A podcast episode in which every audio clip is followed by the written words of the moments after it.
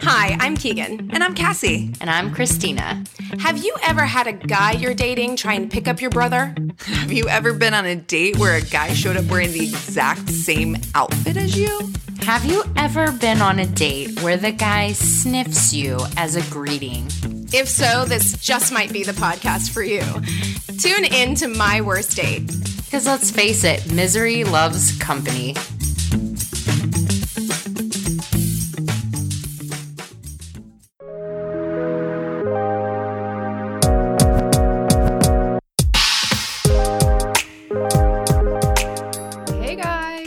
Back to another episode of the Divorced Dames podcast, where we discuss the drama, dilemmas, and misadventures of navigating the post divorce life. Today's episode, we're going to be talking about disasters, whether it's natural or otherwise. uh, if you've been keeping up with our Instagram and social feeds, you'll know that we had a little bit of Just a touch. just a touch of fun with Florence. Um, so we're back. Uh, there's a little bit of a break in between our episodes, but we're back now. We're here. We're alive. We're healthy and happy. and we're ready to get We're started. just we're gonna get going. Oh, I'm Ann, And I'm Stephanie Wren. and we are your hosts of the Divorced Dames podcast. Yay! So, Stephanie, have you lived your best life this week? Well, it's been pretty crazy. Mm-hmm. Um, because I guess in this point, in this episode, it's been two weeks since our last episode. So it's just Yeah. been dealing with Florence and making sure I don't go crazy. Yeah, getting back in the groove of being oh, home. getting some sense of normalcy. So this mm-hmm. past week has really been getting back in touch with that sense of normalcy, Yeah, getting back into the groove. And I was really thankful to finally be back at work, like for real. Like it was a full week of work again, and I was really happy that I had that. It's just the first part of the week, like all of the meetings were moved around. I I hate meetings. I'm a Yeah, who person that just hates meetings unless they're productive. Now, thankfully where I work, they're pretty productive. that's good. But I've gotten used to them. And I noticed the Monday or Tuesday when I first got back, we had like no meetings. And my days were so slow. Right. It was torture. Like I had to get up and move around just so much just to keep myself from stabbing my eye. But I just but, you know, later in the week it, it, it got better. So and I did some productive things. So I'm happy about that. Well, nice. It's not much, but you know, you do what you can after a hurricane. Mhm, that's true. What about you? Um, well, I basically did all the same things. I came home after the storm, trying to just kind of re-normalize. Um, it was weird. Like going to work was weird. Mm-hmm. You know, because it it felt like coming back to work after a vacation that was not a vacation. Right. It's You like you almost got into that was your new normal. Yes, being gone was like Yes. starting to become normal. Yeah. and so getting to work felt weird. The It's first like I don't do this. What is this? Yeah, This is an alien concept to me. Yeah, so of course Monday everybody's talking, talking, talking, talking, talking, talking Mm. about the storm. I'm just kind of. I guess Monday I wasn't annoyed. By last night, Mm-hmm. I went out to dinner with a few friends. Mm. By last night, I was so tired of hearing about it. Oh my god. I, we all experienced it. We all live here. We all know. Let's talk about something else. Yes. Um, but honestly, that was it. Just kind of finishing up. Also, episode 4 Mm-hmm. So episode four will be airing tomorrow Yay. because you know, like I said, we were away for the storm, so I was not able to focus on editing like I typically am because I wasn't home Mm-hmm. and I was like barricaded in the house with other people Mm. and you know kids. And so it was very loud and rambunctious. And so focusing on editing was not possible. So um i'm excited for it to come out. It's a super good episode. But um i've just spent the week trying to play catch up with that get the episode done get caught up with work um so i feel like i've been i've lived my best life in that i've just kind of been productive Yeah, and that's good. yeah It's good to be productive. yeah And I'll say, like last week, during the whole hurricane stuff, you know, I, I did do a little bit of work. And to your point, like where people would just keep talking about it, I was, I finally went into the office Friday because, you know, things were slow Right, that and week. Like, developing, yeah. I, I was without power, and then I was without internet, and then I had internet, and then I was excited that I had internet, and I was doing work, but then not really so much because, um, so Friday I was like, okay, I'm gonna make a full day of it and go into the office and do some work. And there were more people in the office, and of course, it's an open concept, so there's people all around you and Mm-hmm. talking anyway. You just kind of get used to it. Right. Yeah. Yeah. I was at my patience. My patience was just done at that point because people were just loudly talking about it, and some girl was like, "Oh yeah, did you hear about how Florence was gonna like go out to sea and then come back?" And I'm like, "I'm just at this point, it- whatever." And I'm like, "You need to s- s- sit down. hmm Just sit down. And stop trying to be a meteorologist if you're not. You're not a meteorologist. You're a little girl. Go sit your ass down." Oh God. I was that pissed. Or not even pissed, just annoyed. So Yeah. I messaged my my uh my boss and I was like, "Hey, I'm to just go home." Like my all of my teammates were out of town Right. still. Yeah. But I just sent him a message. I was like, "I'm just to go home and work from home cuz I'm really sick and tired of hearing people talk about Florence." and he was like, "That's totally fine." But there's something to be said too, though, just generally for work about being able to be in like a closed space. Because I used to, my cube used to be in an open space Mm-hmm. area, and a part of my job is pretty creative. So when Mm-hmm. I had to do creative things, I could not focused to save my life because everybody's having all these conversations.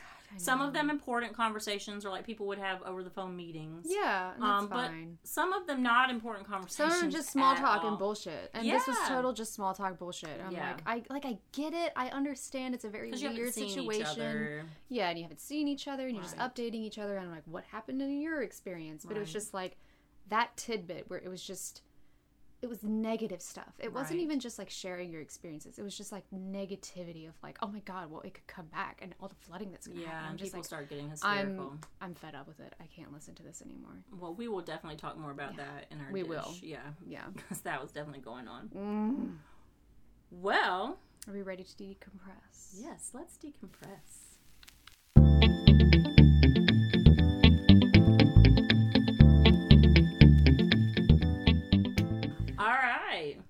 So what are we drinking? You were the bartender today, Ooh, and I so- just have to say it's delicious. I'm glad you like it. it's honestly. so good, and even Um, got a cherry in it. And I put a cherry in it. I decided to be the bartender today, Mm-hmm. and uh, we decided that this was more like an old fashioned than a mule, but we didn't Mm-hmm. actually give it a name. Oh, I'll just call it made up fashion. Oh yeah, Okay, because so you were thinking made up mule. I was. So what we're drinking Made is my own made up fashion. Mock fashion. Yes. Mock fashion. Made up fashion. I like made up fashion better. I like made up fashion too. Mm-hmm. It sounds like a lyric from a song. It does. I have to figure out what song because I'm hearing So some rapper is going to need to discover this podcast to get this lyric. and give us royalty And, credits. Yes, give us all the royalty credits. This is a copyrighted term. Now, as far you. as like parts and measurements, I mix drinks the way that I cook. I just throw things together and it comes out Mm-hmm. Like a gurgle here and a dash of this Mhm, and mhm, a splash. Yeah. Yeah. and I I measurement of that. Same. So so it's ba- the base is Gentleman's Jack. Gentleman's Jack is one of my favorite whiskeys. It's, so delicious. smooth It's and really good. delicious. Um, so I think I did like per drink. I think I did like two capfuls of Gentleman's Jack, Mm-hmm. And then I put in some amaretto, some Mm-hmm. honey ginger syrup, um, some agnostra. I never can say that right. Agnostra bitters, which are Agnostra bitters. Bitters are my favorite. I in love drinks. bitters. Mm-hmm. I love bitters. So I, anything that I can put a bitter in, I'm going to. Honestly, like if I have like a night that I don't feel like really making a cocktail, and I if I just have bourbon, Mm-hmm. I'll just put some bitters in. Yeah, it. and just then- a few drops of bitters. It Yeah. makes a huge difference. Well, and then So just good. a cherry, and then that's our drink. It's good. Mm-hmm. I, like like, it. it. It's really good. I discovered so okay. A week actually before we had to evacuate for the storm, I had this leftover scotch in um, my pantry, and I wasn't crazy about it. So when I bought it, I was like, "Oh, this it doesn't taste the way I thought it should, and I don't like it." So it's just been, so it just sat back there for so long, and then I wanted something to drink. I had run out of bourbon, and I'm like, I don't want to drink this crap by itself. But so I had amaretto, and I was like researching to see is there a cocktail mix.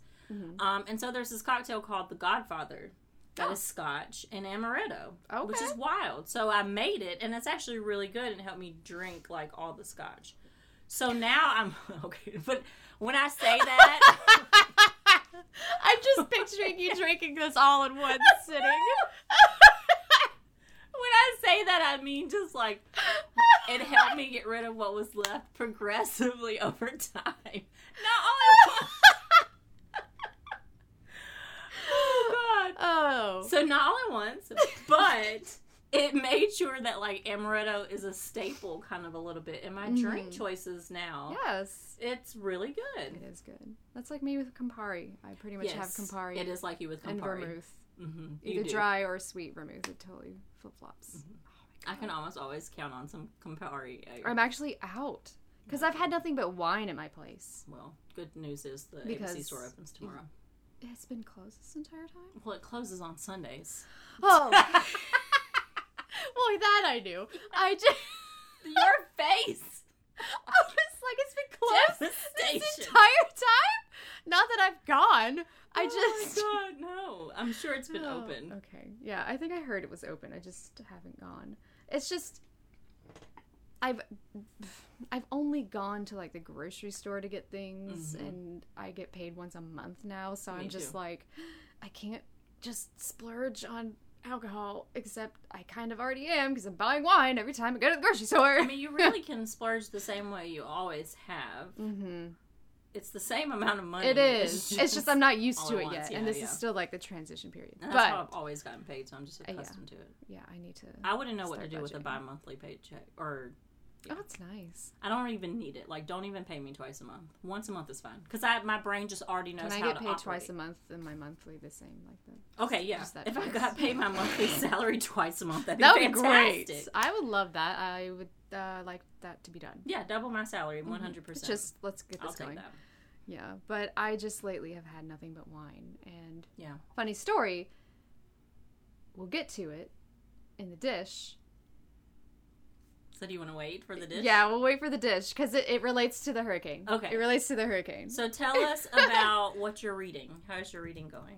Um, well, I guess one good thing out of Florence is I've re- I read half of my book. Oh, that's, awesome. The size of the Bible. yeah. Um, the Twelve by Justin Cronin. I think I mentioned it the last Right. episode. Um, So what's con- something like shocking or like it's a continuation from the passage, Right. and it's an it's an interesting format. It's slightly, it's similar. The last or bleh. the first book.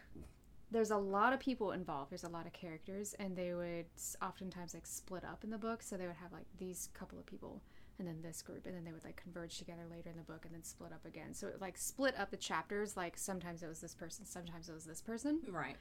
So it's doing the same thing in this book, but now it's timelines. And from the first book, there were these original subjects that they did testing on in Texas to like the vampire gene. Are the whatever. subjects the characters or are they like They're just in the story. The Okay. characters are kind of different. okay? Um, but the subjects that they injected or Oh, did the okay, like tests medical on, subjects. yeah, like okay. the original twelve are the twelve. right. that you know and they're kind of like connected to all of the other virals or quote vampires that are mm-hmm. infected. So their plan in this book is to be like okay if we we killed one of them now there's 12 left. If we kill all the 12 then maybe we can wipe out all the virals and we can start to rebuild humanity. So that's i think the premise of the book but they're jumping from like one group to another. And now they're jumping into the subjects, the 12, like their previous lives. oh, that is Mhm. interesting. Like where they came from and like their moments before they were changed or before they were taken to be Right. changed. And they did that with a couple people in the first book, but they're starting to do it a little bit more. I love backstories. Yeah, and they're I do. jumping around back and forth Right. and like you know, the key character is this little girl, Amy. Well, I say little girl, but in reality, she's like 108 years old at this point. But she looks like she's 13. So she's eternal. Oh, like in, no, not is it Interview with the Vampire that they had the that he changed over Mm-hmm. Yeah. that little girl? Yeah. And it's interesting because there's like different strands of the virus affect people in different ways. So like if you're bitten or something and you get a certain strand, then you're just like a gross, horrible, like viral, disgusting, ugh, I'm gonna kill you vampire. Oh. Or if you're a different strand, you'll get like the little girl Amy, where she just doesn't age. She doesn't have the physical strength of the virals, but she's like connected to them mentally. Mm-hmm. And then another woman is infected in a way, but she doesn't have that connection. She kind of can get a feeling, but she doesn't have that mental connection, but she has the physical strength that they have Right. and like their senses and their like the vision that they can have. So it's, so it's all really interesting, and I'm trying to like see how it all comes together, and because there's a third book, so I'm pretty sure I'm not going to find out all the information, but it's really exciting. This is sounding very much to me like Underworld meets Twilight. You know, because in Kinda, Twilight, all of the vampires got like different powers manifested themselves after they had changed. Yeah, I kind of like that concept. Yes, I did like that. And then Underworld is like one of my favorite movie series. That's pretty good. Yeah. I love Mhm. like I but I'm into that. I'm into monsters. So Mhm. most monster movies I love. Now I'm intrigued because the woman that has like the physical strength and all that stuff, hmm I'm curious to see if she's going to be like Amy, where she like doesn't age anymore. Because Amy looks like she's a child, but mm-hmm. she's like 103 years old. And they they mentioned something. She is with some nuns in like an orphanage right now, and she's taking care of a child who's now five years old. Which in the previous book he was a newborn. So that's how much time's passed. Oh, okay. So she's like taking care of him and doing all this stuff, and she was outside and she had like this extreme pain, and she collapsed and everything. And one of the nun, then one of the sisters was just like, "Oh well, you know, maybe you're um becoming a woman. Maybe Oh, things that's are right, changing." 13. And she, you know, because in her mind she's a little girl, and to Amy she's like, "Oh, I've heard about that. I just never Twilight. got it because of my state." And she's like, "Well, maybe." And now even Amy's questioning, like, "Am I? J- is this something else completely that is not related to this, and that's just what she's saying, Right. or?" Even though I'm aging super slow, am I still going to get like even though I'm 103 years old? Am I still gonna like get that? Like, so am I going to start not immortal. Yeah, it's just, just super really slow. slow. That's yeah. such an interesting concept. hmm I love it. I'm Yeah. gonna read this. So she's like a grown woman, a wise woman, in the body of a child, yeah, which is so freaky. yes, Yeah. And she's like in love with someone else who, in the beginning of the first book, she was like traveling around with this man who was taking care of her. And it's kind of fucked up because he was a convicted pedophile. hmm And he was like just traveling through uh, the US with her to like, you know, keep her safe Right. and because she had a tracking device or something and then they were trying to avoid towers that were tracking them or whatever so on the other side and they go to the other side of the story where people are tracking them down trying to find this guy wolgast and they find him and i can't remember exactly what happens but basically he dies Hmm. but not really because she still like goes off into the night and she's like talking to him oh, and the connection that she has. Yeah, and it's like a very I and it, I can't tell if it's like it's almost like a paternal kind of love but borderline not. Yeah, like it's almost like she's in love with Wolgast and misses him and wants to be like near him but it's like borderline is she in love with him Well, she's a woman. yeah. So she So it's like maybe be. it was paternal at first because he was protecting her and Right. taking care of her, and now it's like it's grown through. So it's all really freaky and weird. It's I love it. I think it needs to be a movie. I've not read a lot really of good. monster books. I mean, like I read Twilight, but that doesn't really count. It's not a monster book. Mm-hmm. And I was teaching high school at the time, so I saw my kids reading it. So I'm like, I should probably read what they're reading. Mm-hmm. Um, I'm trying to think if there's another. I don't- still have the first book if you ever want to borrow it. Yeah, I might do that. It's a heavy read because it's very dense. yeah, It took me two years, but that was just because I was Yeah, lazy. But like genres like that, like fantasy, fantasy genres like Mm-hmm. that, tend to be dense in their Mhm. like style in the books because they're so descriptive. Yes, So they are very descriptive, and there's a lot of stories going on in this in Right. this book now that are inter. They all intertwine. Yeah. Yeah.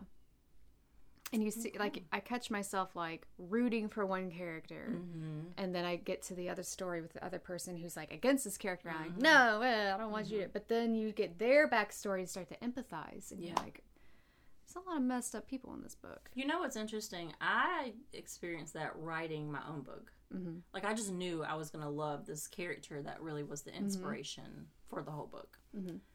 And then as I'm writing, like my heart just starts Mm-hmm. to develop differently for another character, and then I'm like mad at myself because Yeah. I'm like, no, You feel like you're cheating on your like I'm character. che- yeah, yeah. like I'm cheating. but I guess that's just how it is. yeah, it's really good. Well, I know that I spent the last two episodes bemoaning the struggle I was having with One of Us is Lying by Karen McManus. Mm-hmm. Um, and I was having genuine struggle with this book. I mean, it never takes me this long to read something so, Mm-hmm. you know, I won't say it's not frivolous, but just something that's typically so easy. Yeah. But I finished it. Yay! Yay! finished. I read so this week I was like, and you are not letting another week pass without finishing this book. So two or three nights ago, I got in bed and I just read for hours, Mm-hmm. and I hammered out that night probably like 112 pages. Nice. Because I started, I was on like page 68, and then when I ended, I was on like page 112, 120, or whatever. Um, and of course, momentum in the story picked up, like exponentially picked up. So I guess you just kind of have to wade through the beginning. I get that books do that, but at the same time, I kind of hate it when it takes so long. to It get does. Uh, well, it's because there's multiple narrators, and when you have multiple narrators and you're trying to set up Mm-hmm. the story that involves all of them, but you want your reader to get to know each of them. I think that's part of why things were so slow at the beginning because Yeah. I'm reading each of these backstories, Mm-hmm. um, or not backstories, but just kind of introductions. Anyway, I will say it ended in a way that I was not expecting. So what I told you last time, um, when we had when we talked about it, that I had um, wrapped up at that point. The kids had gone to the police station. I think the last time we talked. Um, well, anyway, as they work out the mystery of who killed Simon. So basically, it's just this who killed Simon, mm-hmm. and the police are after them, and then reporters get involved, and then this public um, defender gets involved, and mm-hmm. parents, and so it's this perfect storm of just chaos, right? Because you're also dealing with teenagers, so that you got the rumor mill going around, around in high school and stuff, mm-hmm. and so things about each of the characters come out that they didn't want to come out, but the fact that these things do come out, even though the kids thought that they would be devastating for people to learn, and it was very like hard at the time once the truth did come out. It's one of those things where it was a good thing for them for them to be exposed, so to speak, for that secret to be exposed or whatever. Um, it forced them to be more real than they were being. Yeah. And the ending, I will say, situations tend to do. yeah, basically. I will tip my hat to Karen McManus because Mm-hmm. I didn't see the ending coming, and I'm usually very sleuthy. Uh huh. Um, I pride myself in like when I'm watching a movie or like Law and Order or something like that. I already know I know who it is. Mhm. but she really um threw for a loop at the end, Yeah. and I feel like honestly taught a very good lesson in Mm-hmm. it. Um, she taught a really good lesson about following red herrings first of all, Mm-hmm. and being so attracted to sensationalized little sound bites and pieces and getting so distracted by things that are just so sensational that you're not focusing on each little part and you're not looking at the what's not mentioned and the what's in the in between um because yeah once things started to like come together and like it was like two random characters had pointed out something that the four students who were being accused hadn't thought of i started to think oh so could could this have possibly happened? And as we're moving along, and I'm realizing who killed Simon, I mean, Mm-hmm. it was just like it was heartbreaking, but it was enlightening. Mm-hmm. Yeah. Like I feel like it's a great text for teenagers for sure. Yeah. I think it teaches a great lesson to teenagers. like one of those good summer reading books. Yes, it really is. And I think that it also teaches a great lesson to adults too. You know, about how we act and operate, but also how we treat teenagers. And how we really, you know, and I taught teenagers for what, a little less than 10 years. Um, yeah, and it is important to talk to them. And to talk to them like people, you know, now let, don't get people. me wrong. I mean, they are young. They're also teenagers. silly yeah. So they're going to be silly. They're going to be immature. They're going to be assholes. But they are people. Yeah, they're going to do all that, but they're also people, and they're learning to be people, and they just want. Mm-hmm. They're learning heard. not to be assholes. Mm, mm, that's debatable. Hopefully, They're just learning to be it's themselves. like when you raise a toddler. Like, I'm sorry, people say you shouldn't say that your kids are assholes, but Sometimes when your are. child blatantly throws something on the floor that you told them not to do and stares at you, like, they're an asshole. Uh-huh. yeah, Listen. they're they're daring you, So you teach them not to be assholes. Yeah. and you know I will say that teens are going to become the adults that they're going to become, and Mm-hmm. it's not always a desirable personality, you know, Mm-hmm. that they develop. However, at least you can kind of recognize that, you know. So maybe we can just try to avoid our children growing to be narcissists. You know, do what you can. Sociopaths. You know, yeah, exactly. Sociopathic or sociopathology probably is something unavoidable because I feel like that's something you have from birth. You can't train that out of a person, I don't think. Mm-hmm.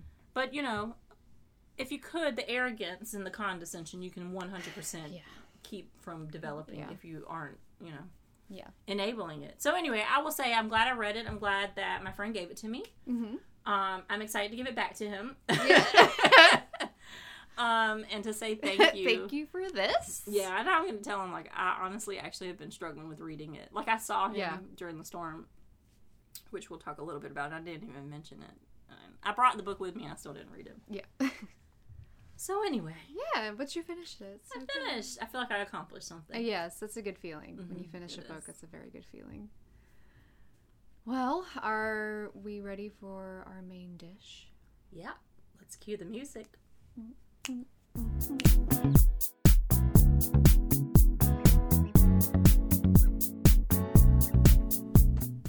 All right, main dish. So today we're talking about disasters. Disasters. And of course, we lived through We our biggest disaster in a Florence. while. Yeah, Hurricane mm-hmm. Florence. That bitch. Nobody invited her. No, she was definitely uninvited. So uninvited and hung around way longer than anybody wanted her. Yeah, it's like those guests. you Oh know, like those God, neighbors we're just that like, you have God, that like go show up- home. come to your house. Which I will say I don't have this experience. Didn't even bring wine. Like, yeah, you- doesn't bring anything that you want, but Yeah. stays way longer than you wish they would. makes a mess. makes a whole mess. You have to clean up. makes a mess, clogs the toilet. There's shit Shit everywhere. Shit everywhere, and there's so much crap. you think we're kidding? But we're not. Our beautiful River. city smells like a giant Turd. turd. And a, na- and a nest, like not. You know, sometimes you have not to be gross, yeah. but sometimes you have a neat turd, right, where it stinks. but you know, it's not like you can't breathe stink, right? It's just like oh, it's just not- like it's a turd, but Right. it's you flush it and it goes away it away. goes away. And you strike a match and everything's fine. But then you have the turds. The ones that you have to like sit on the toilet just right to not let the fumes go. to not choke yourself on how bad it stinks. And you're sitting there thinking, what the hell did I eat? My God. Like, what is wrong with me right now? that is how our river smells. It's bad. And everywhere around the river sm- smells like that. I can't. Oh God! I was driving through some back roads to my parents today for Mm-hmm. church, and my windows are up, hmm AC. hmm You know, it's it's it's kind of fine. I went through a patch where there was a lot of flooding, and I was like, oh, Yeah. oh no, Yes. It smelled like dead bodies and poop. but you know why? Because there is literal dead There's bodies. of literal dead body. Well, in the like water. pigs. There's pigs, chickens, turkeys. Yeah. You know, the farmers had to evacuate, and I Right. guess somehow they couldn't take them with them. I Well, don't because there's understand. hundreds and thousands of animals. Where are you going to take them? Just put them in a You can't. Just put them in a semi. Right, but you can't just order up semis. They don't just pop out of the sky and Well, load up the, listen. the animals. It doesn't work like that. I can't get into this, but I it kind of bothers me that some farmers, some of them, just decided to leave them there because they just figured taking the insurance money would be easier than actually trying to take care of those living creatures that they have. Yeah. And that's fucked up to me. Now, we're not going to go down that road. we're not going to go down that road. Excuse me. I see it logistically as something. but not yeah, possible it's for it's not as easy as we may think it Yeah, could be. yeah. But I'm just like, I feel like if I was a farmer, it'd be like a Noah's things. Ark situation for me. Like I'm gonna mm. take a few two so of I each. can restock. Take two of each. I'm But gonna take two pigs, everything. two chickens, and two turkeys. I might take six. You know, Yeah. let's just load up these six and these put six. them in a trailer. Yeah, And, and and pray. everybody fight rest to the death them. to see who's gonna come. You know. with me. But no, seriously, like animal yeah. carcasses, animal feces, human feces, like Mm-hmm. all these things are in the water. So let's talk about the fact that one of my friends on Facebook posts, and I had just gotten home maybe a day or two, about seeing people swimming in the ocean. What the fuck is wrong with them? I mean, okay, Excuse me. geography was not my best subject. Okay, I'm not a science person. Okay, I still am struggling with understanding They're coastal plains and hills and In mountains. the oceans Howsoever, surrounding us. I know that the rivers dump into the oceans. The creeks go mm. into the rivers, and the rivers go into the ocean. And Our we government just has- watched the entire newscast, And you're gonna go and knowing all the things that are in the water, and then and then go and get in it. And then now you have like diseases and bacterial infections. You can't be surprised though. You don't they have literally announced and said, "Don't swim in the ocean right now." Well, I think this was even before the announcement. But the fact that you But even still. even make an announcement, who's confused about that? You know. Guys. So anyway, so that's that. Uh, and I will also say. I dr- so I had dinner um, at one of my friends' mom's house last night, and um, we live, or at least I do. I live near an area called uh, Boiling Spring Lakes, Mm-hmm. which they had some severe flooding because one of their dams broke during Mm-hmm. the storm. And I used to work in that area a lot as an instructional coach, and so I drove through that little town all the time. And there's a bridge you go over. There, they have a coffee shop and a gas station on either side of the uh, creek or river or whatever it is. It's not a river, but it's like a creek maybe, um, or a lake. And so there's a little bridge that takes you over it on the highway. And when I was driving to her mom's house, you know, my heart was already breaking just seeing like people's belongings piled up on the Oh sides of the God, road. You know. Mm-hmm. like where you could see that they had to gut out their houses. There's uh, drywall and all this stuff, insulation. It's heartbreaking. Yeah, and it was heartbreaking. You know, I'm like praying for these people as I'm driving. But then I get to the bridge for the, like, even before I got to the bridge for the lake, like my heart just stopped. And all I could do was just like cover my mouth in shock. There was no water. It had all spilled out. That's where all that flooding came from. So it had Oh all spilled out back behind where wherever it was being dammed up, Mm-hmm. you know. And it, that's where all that flooding had occurred and like you know destroyed people's homes. But to see the water just gone, Mm-hmm.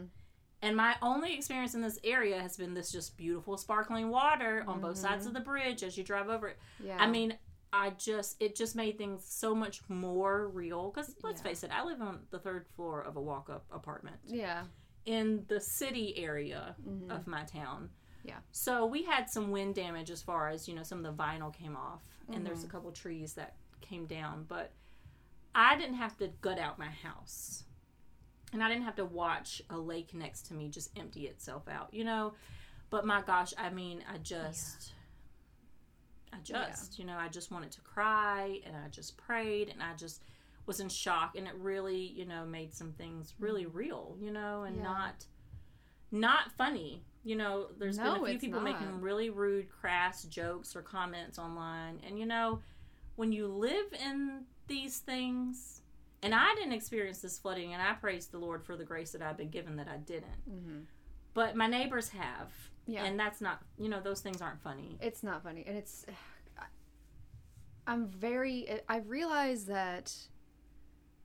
You know, there's definitely things that we take for granted, and this hurricane was the first hurricane that I've genuinely been concerned about. Like, I grew up in North Carolina. I lived in Florida for nine years. I'm used to hurricanes. Mm-hmm. Right. It happens. Sometimes they're bad, sometimes they're not.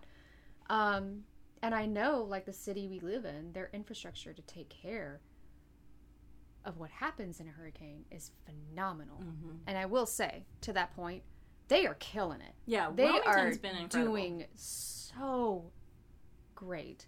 Just taking care of everything, cleaning things up. Like Mm-hmm. every single day that I drive through town, it's just a little bit better. Like leaps and bounds. Agreed. It's, I I'm my heart goes out to the city. Like I have a newfound respect and love for this city now. Mm-hmm. Um but it's also made me realize like I really am very very thankful and very blessed and fortunate in my Right. situation because technically I live in an area that could possibly flood a lot. You do. I do.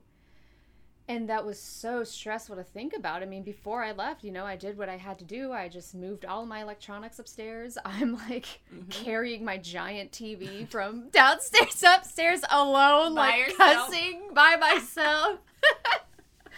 you know, I I did the prepping that I needed to do Mm-hmm. and it just got to a point where I was like, okay, well, I did what I had to do and Which is good considering our last episode, yeah. you had done nothing. I had done nothing. and I was just like, oh, there's a hurricane? What? the hurricane was like five days away, and you had done. I was like, Literally oh, zero. I just found out about this. Okay. So but I really busted my ass preparing. And that like to me that's that's a form of believing and taking action. Like, you know what, you prepare for the worst but believe for the best. that's right. And that's how I approached mm-hmm. everything. And Agreed. and it was still pretty stressful. Like I, I watched some of the news, but then I would turn it off after a mm-hmm. certain point because I'm sorry, WECT out here is super dramatic. They need to get their shit together. All of if you ever listen to this podcast, so get your shit together. Stop weather channeling it. Well, Weather Channel had me frustrated too. We can talk about that. The news reporting had me frustrated, and I'm not one that jumps on the anti-media bandwagon, and I'm not going to. No, But I will say, during this storm, I was they so were not helping. at, at all. all. I do appreciate the people that actually got outside themselves and were like making fun of them, making their own news broadcast where they're like, so their friends holding their legs up, looking like mm-hmm. they're blowing in the wind. I'm mm-hmm. like, Yes. thank you guys for kind of calling out how ridiculous you're acting. So I'm sure you guys probably have seen the video by now of the newscaster that was bracing himself mm-hmm. against the wind, And these two And then these two people in the are background are like, him, like, strolling. casually strolling. They were just moseying down the I street. could, I knew. Like even before that video came out, I was watching another, I don't know, some Weather Channel cast or something. Um, and I'm like, dude, you're being super dramatic. So First of all, the storm hadn't even got here. There's no way it's that aggressive Honestly, already. I kind of give props to the camera person in For that keeping that. situation, for being like, I, I see these people are about Mm-hmm. to walk behind him and call his ass out. Because he knows he was faking Indirectly, it. Like, but- come on, man. Come on, man. Just like, yeah, I'm just gonna let this happen. Kudos to you, camera person. Yes. Kudos. So, So yeah, so we but I'm very both, thankful for my situation. Yeah. So, and thankful that we both were able to evacuate. mm-hmm. and I did evacuate to my parents. They were they live about 25 minutes away from me, and they have a backup generator. So I was very thankful to go there. It was my parents and I, plus one more from our fellowship, a girl. She's about. No, she's actually older than me. I think I want to say she's maybe. She told me how old she was. And I was surprised because I thought she was my age, but she's like 35 or between okay. 35 and 40. I know that's a huge gap, but So I'm huge. terrible with gauging age and numbers, so Which is good. excuse me. Um, but you know, it was a chance to really bond with her and get closer with her, Yeah. and just you know, we there. It's interesting how we had certain times of the day where we were chilling and not really doing anything. Mm-hmm. Just it's very quiet. And then at night we would get together, start drinking, and play games. Oh, yeah. and we played Pandemic. I've not heard of this game. Um, it's like Risk, Nope. Um, Risk is like the war game, the board game, tabletop game where you you have war going on on your board. and you Is it like Battleship? on a grander scale? It's a big strategy game. Oh. And Risk, I think Risk is like the war game where you have like you're waging war against each other and you have to win, and you have all those little battles and. da, da. Okay. Well, it's like that, but instead of war, it's uh, diseases, and there's like four or five diseases that you have to eliminate. You have to cure the disease and then eliminate it from the board Oh. to win. And Oh. each person has a role.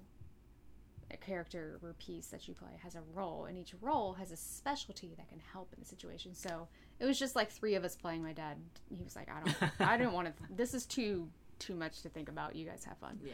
So it was a lot of fun. It sounds lot like a good hurricane game. It was a very good hurt because it. We were playing it for a few hours. Yeah. yeah. I was gonna say. it and then the next sounds like night we played Clue, and we were like, "This is boring." I like something a little more straightforward. Yeah, it was very Clue's very straightforward, but like both mm. my mom and I are like, this is boring as hell, and my dad's like, oh my god, somebody just guess what it is, I know it. I'm like, I your dad. Oh so it was so, But he's funny. so awesome. It was so funny. I was like, you are just so done with this. Like all of us are, but you're just like definitely done, and you're just it. not even batting an eye. But I mean, it was great. Oh, yeah. Um, but they had the backup generator, but they were really conserving energy because they had no idea when they were going to get power back. So right. Yes. the AC started at 80, hmm and then they noticed it was really eating up a lot of the fuel, so then they turned it off. Ooh. Which, right after the storm, wasn't too bad. Because right after the storm, it was actually kind of nice with the windows open. But Right. then. But it that got did not last very long. No. Most of the time after a hurricane, and you have a couple of days of nice, chill weather. Not Florence. It got sunny, and then it got hot and humid. Yes. Ugh. So I evacuated to Charlotte.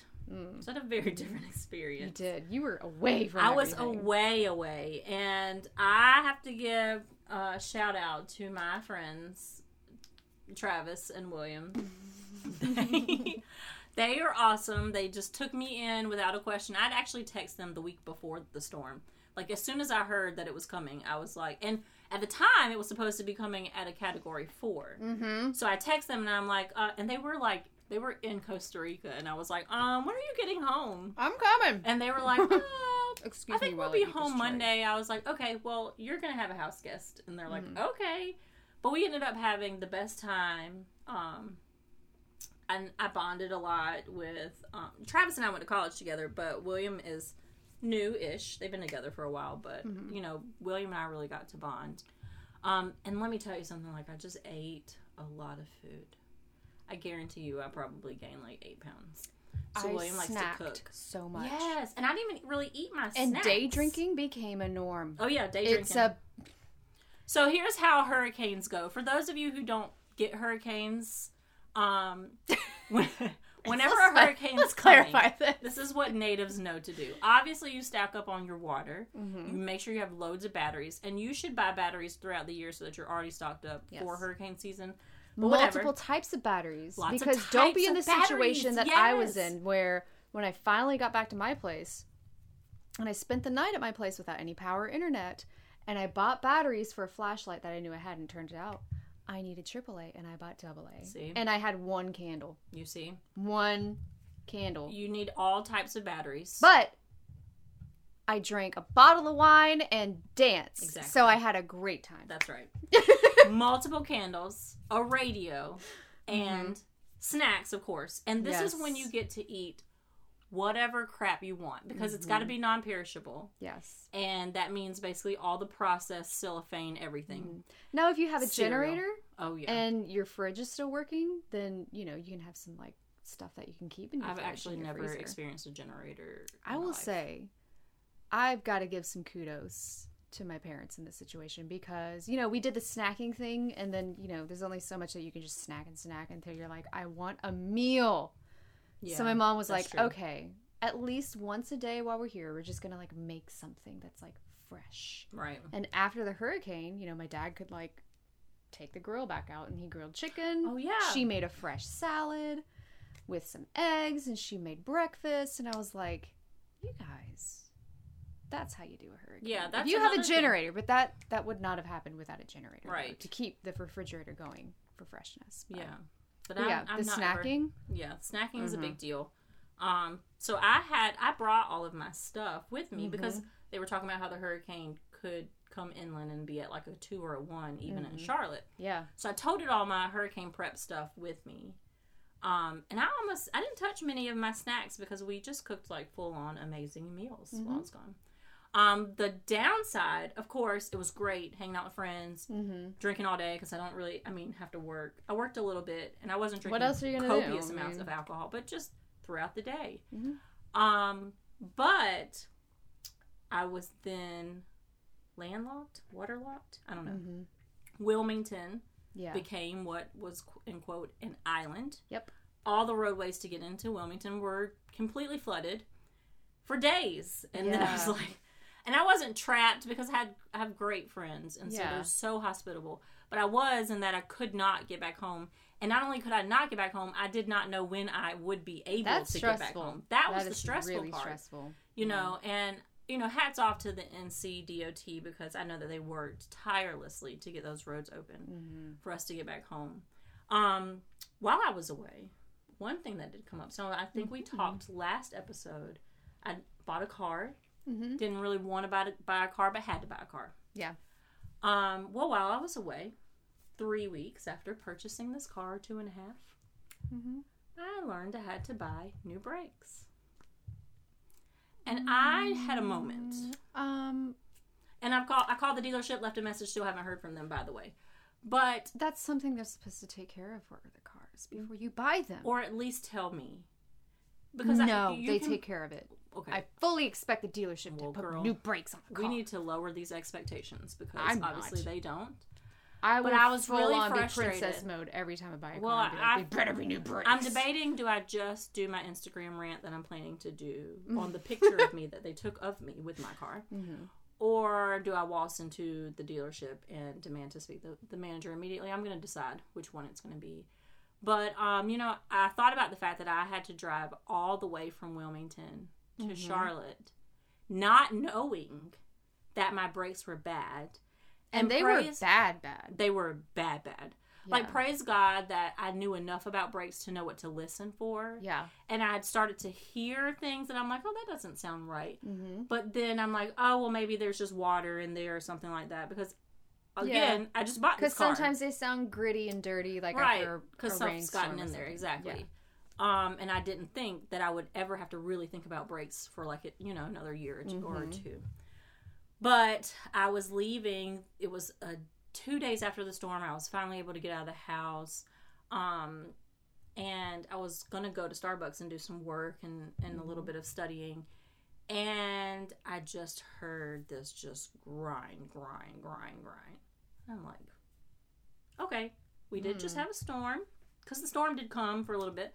So I kind of just drive a little bit. And I went to stop at the stop sign, Mm-hmm. and it was just way too loud for me to seriously think about going anywhere other than to a shop. Anyway, so I did, and the guy took one look at it, and he was like, "Oh yeah, you need new pads and rotors like today."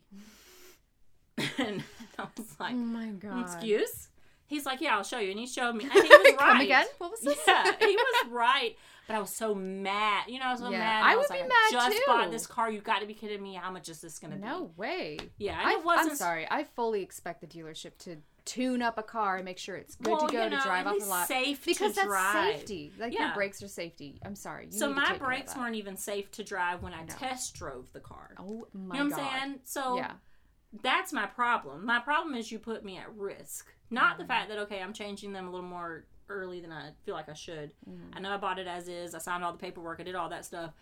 Legally, I think that they really aren't have to don't have to be accountable. Mm-hmm. But with whatever. something like brakes. But that's so. Come That's on. like just you know. Your It'd be one thing if it was like the front bumper was slightly loose and you realize it after you bought the car. That would be one thing I versus feel like that's your brakes. equivalently bad. Yeah. Safety is a big deal. Yeah, you know, safety is a big deal. Aesthetics not a big deal. Your axle about to break in half. yeah, that's, that's a big, deal. So anyway, so that's something I had to deal with, and uh, but I handled it, and it was great. Good. Um, so yeah, so that was my experience with the hurricane. You know, Yeah. Well, mine was um, it was a, a multitude of things. You know, we I was at my parents. We did our thing. A lot of hanging out, day drinking, and games and tabletop games. Um, when I got back home, um, I was without power for a day and a night. Mhm.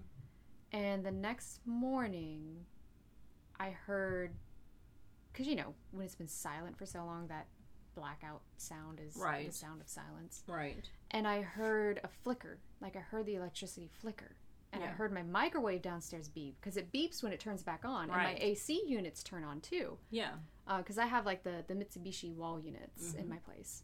Um, I heard it like flicker and do its thing, and I, I, I was sleeping. I woke up like, oh, oh, did I just dream this? Is this happening? Don't tease me. Don't tease me, dude. Give me my electricity. And I like run downstairs and I like try to test the lights and like everything was off. It just like flickered on. uh huh. But it gave me hope, and I was like, they're working on it. Yep. They're working on my grid.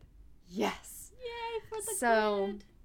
It took maybe an hour or so. Oh, that's not long. Not at all. And the power came on. Because I was like, I checked things out, you know, gave the cats their food, and then went back to bed. Yeah. And the power came on. And I was so happy. You know, and through this time, like, I'm using, you know, my phone's data because I didn't, obviously, I didn't have internet at the Yeah. moment.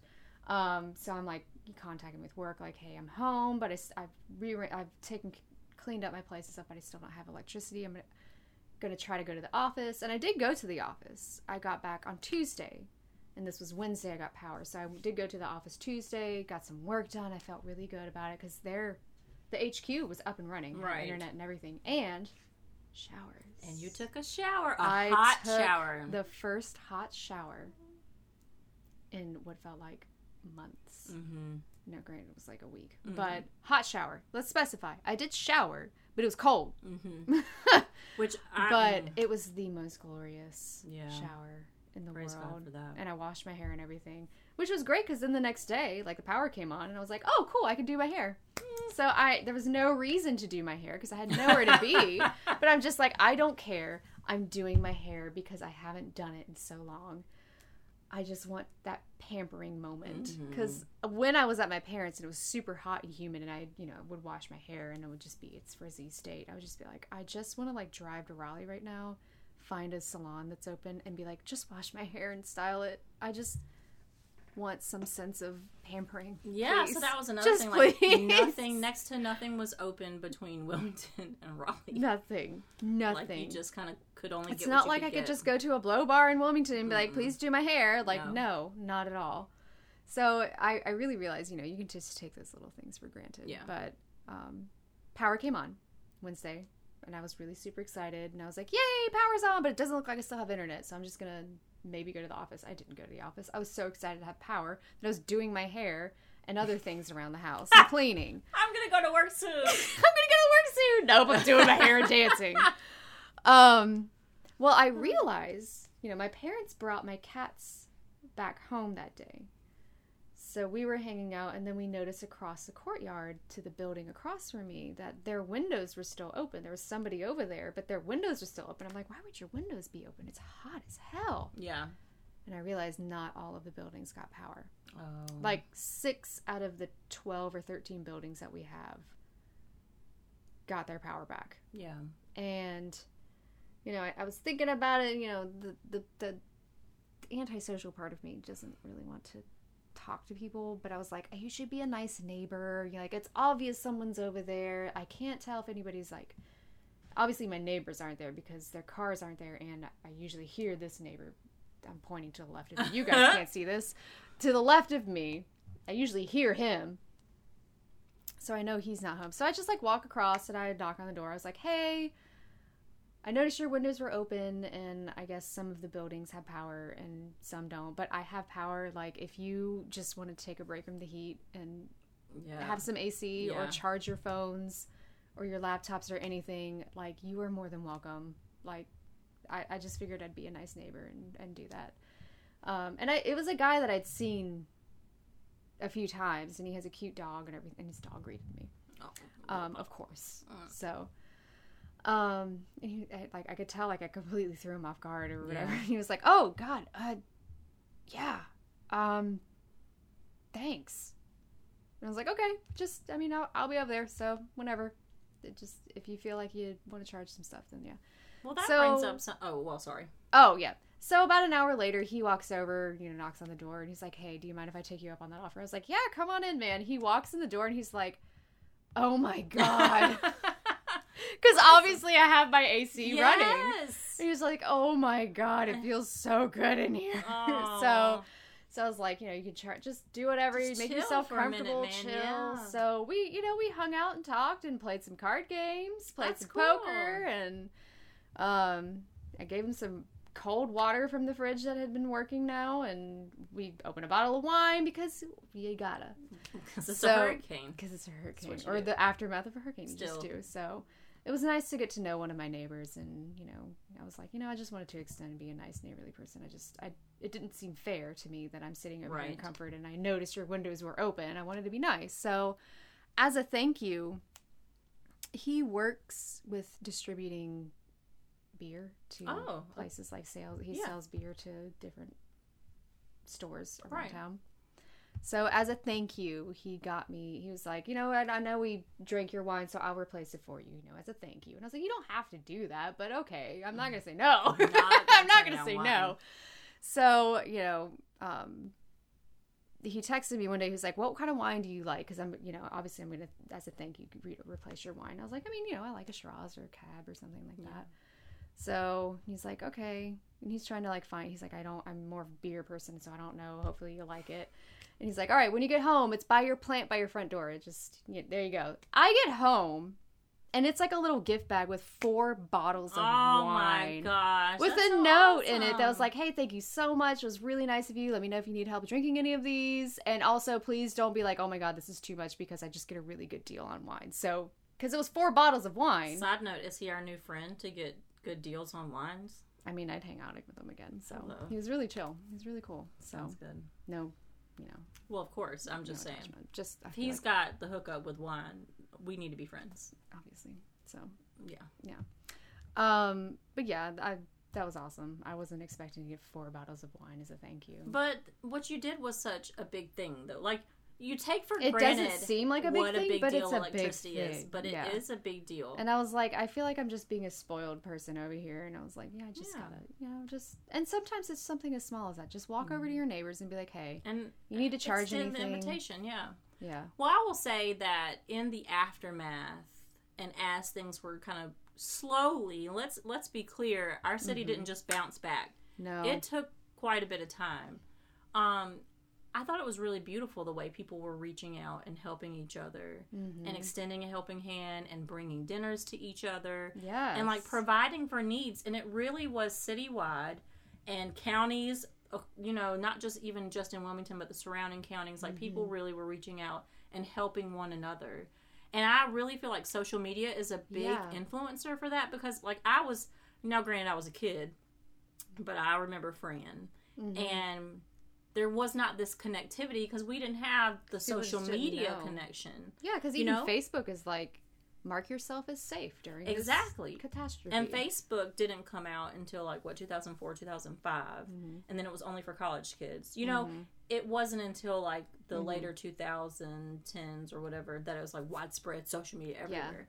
But that's one great thing about social media is that in something like this, like I was in two different groups, one for my town and then one for the Wilmington evacuees on Facebook, and people were just helping each other. Here's the road that I took to get back, or here's something I need, you know, or my neighbor mm-hmm. is flooded out and she's got two, you know, mm-hmm. brand new babies. Does anybody have blah blah blah? And mm-hmm. just people were just so responsive and so Yes. helpful, and I just like I was just like, oh my god, I this mean, is yeah, there's, beautiful. there's a woman in my church who, her house is in a flood zone. Yeah. and, and you know she knew it when she bought the house, um, so she got flood insurance, you know, Yeah, to make up for that. But the, in the aftermath with all the flooding, like sh- it got to a point where it was like, um, it's up to the porch. Yeah. like water is about to come in any minute. So her neighbor right up the street, who was just right up the hill, was like, "Just come stay Come here. stay. It's fine. You and That's your right. family just come. Bring the dogs and everything." Yeah. So,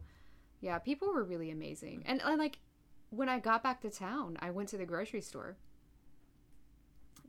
hoping it was open. I heard the one that I went to was open, so I was taking a chance. But you know, it was pretty busy, and they were only letting in like ten people at a time. Um, so it was really hectic in there, and people were. It was still like that frantic mode, Right. but it wasn't like negative. People were Right. friendly. Like people were just like, "How? How? Oh yeah," like looking at you friendly, like, "Hi, how, how are you?" Yes. Or, um, I for a split second, like I was in the chip aisle because you know chips. Of course. Hello. I was gonna get some chips, and I like I was looking for something, and then I thought of something else, like a different dip that I wanted, and I like did a double take, and I was looking for something for a second, and in that short brief time, uh, one of the people working there, she, like she walked by, she was like, "Hey, can I? Are you looking for something? Can I help you find anything specific?" And I'm like, "Oh." I just had a fleeting thought that I wanted some kind of onion dip. Um, I mean, I, it's not that big of a deal. I just wanted some onion dip. but like just like people that were helping each other like oh Mm-hmm. we don't have this but there's some here here here because they know it's 10 people in 10 people out so Right. they're trying to rush a little bit Like but they're make things a little efficient. yeah, but they're very they're not like what are you doing you need to leave Right, they're just like can i get what can i get you are you okay yeah. so it just even that was pretty incredible Yeah, and I think that's a. I think that that is a good plug for like stockpile things. mm-hmm Like you don't have to eat the junk food, junk quote unquote, but Yeah. stockpile it anyway, just in case so that if you find yourself in the situation, you have Yeah. a little something to munch on. And so. thankfully, like I got, you know, and sometimes like you do stockpile stuff and then you eat it all. and then you eat it. That's what I do. Mm, I did. I ate I it. mean, I blame PMS, I had nothing. but yeah. you know, So I got more wine and chips. And yeah. But wine is important. I needed wine. Yeah, Cases, Yeah. wine is important. it is. It's good. So yeah, I mean, um. It was an Gosh, experience. that was an, yeah, sure. it was an experience, and this is, I think, honestly, I think this is my first big deal hurricane as an adult, Same. and I feel like I kind of rocked it out as an adult. Same. I made a lot Mm-hmm. I of very agree. responsible adult decisions. I, I also handle it. acknowledge that I think I'm very fortunate in my situation because Yes. I honestly had no damage to my place. Our, Yes. my development had big oak trees, Mhm. big oak trees that have been there for Mhm. Yeah, years that are now they're gone. but water kind of got into my place from leaking, not mm-hmm. from Right. I had a little water stuff from mm-hmm. leakage, but nothing. And I had some mold, but I cleaned it mm-hmm. up. Actually, Yeah, there was a little being mildew on my cleaned right now. AC vents, Yeah. but I'll probably call. But you would like, not catch me bemoaning mold and water leakage on Facebook like it was the world's biggest problem. like, oh my god, look at my AC unit, Exactly. I'm dying. when people don't have homes. And if I could just side note, yeah, please sit I'm for fine. a second before you make a post online Mm-hmm. about what you're experiencing and consider there are people without homes. there right are now. people that are straight up homeless because of this storm. Yes, Or Be there are people who don't even have. have. their lives. yes. If you are sitting comfortably in your home right now with your AC going and your internet, be thankful. Be because thankful. I'm still like even today I was talking to someone and they're like, yeah, in this part of the in this part of town they still don't have power and I'm like, what? Yeah. And this is now what, two weeks later? Yes. And I, people I still don't can't have power. imagine. So in that case, like, how can you help someone? Well, and people's homes are still flooded. Yeah. So Yeah. just sit back for a second and take some inventory about, Mm-hmm. you know, the things that the blessings that you have, Yeah. and maybe let's not Count your stuff out there. blessings. Name them one by one. Well, on a lighter note, Yeah. I do have a Um, funny roach story. I don't know. Do we want to you have a roach story. roach? Oh, ew. Ew. Mm. Do we want to go over this? Let's do your disaster with roaches, which is disgusting. First, So, because of the hurricane and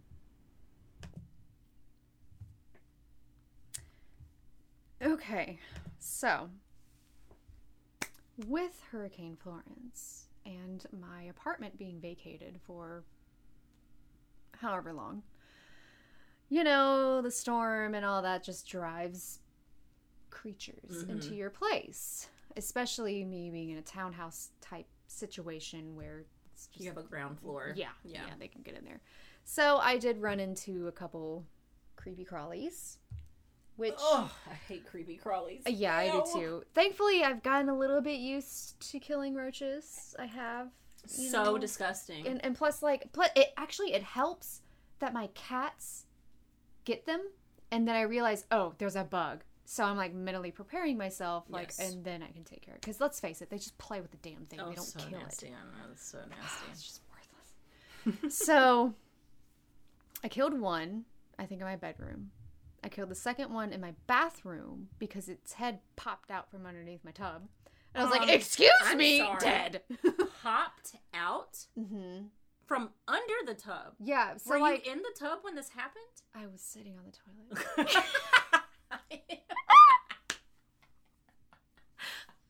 I was, I, it was one So of those situations where I'm about to be in the shower. Midstream, yes. just like chilled and relaxed, and just like on the toilet like- before I'm going to get in the shower, and it's like the tub that goes all the way to the ground, but there's like a slight unsealed part, and it was Oh. just like, oh, boop, hey, I'm like, oh, nope.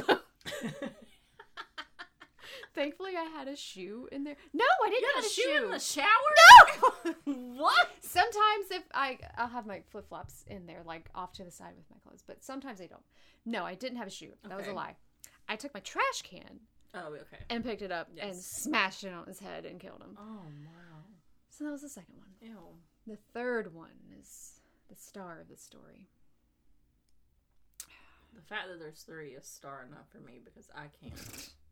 The first one I see, I'm like calling my leasing office. I'm like, um, I need an exterminator. I need a bug bomb now. To come and fix this. I needed to burn this place down. yeah, I need this to happen. Start over. Um, so I noticed my cats. I'm in my living room just watching a movie or something. Oh, I was watching Steel Magnolias. Yes. Oh, that's Oh yeah, this was the night that's that I was right. watching Steel Magnolias. I drank a bottle of wine and, And I cried, cried. and then I yelled at my special friend. That is going down as one of my favorite nights ever because it was such a total like girl night to have. It to was have. so good. it was so good. so good. Oh, I love it. So I gotta have a night like that. it was great. I mean, I sort of had a night like that. I think I talked about it last episode.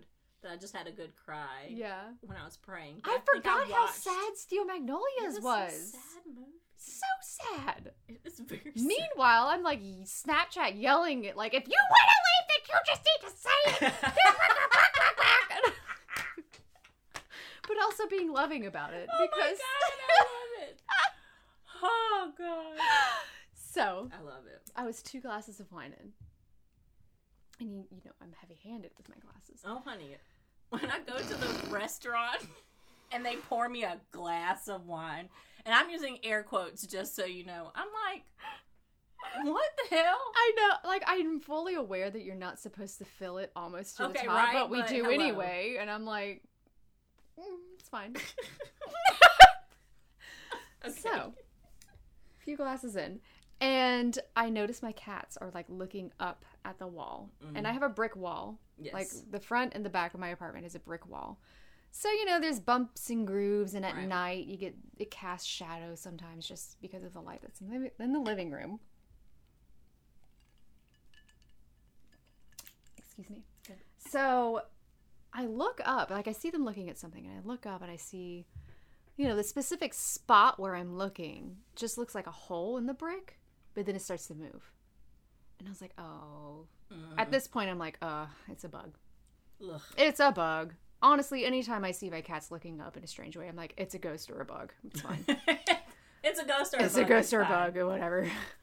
Um, so it starts to move, and I kid you not, it was about what is this like three inches? Sure. Yeah, I'm this it was uh it was huge. You can't see my hands, but I'm holding them out, and it's three inches. That was a big mother effing Mm-hmm. roach. So he starts coming down the wall a little bit, and I'm like, okay.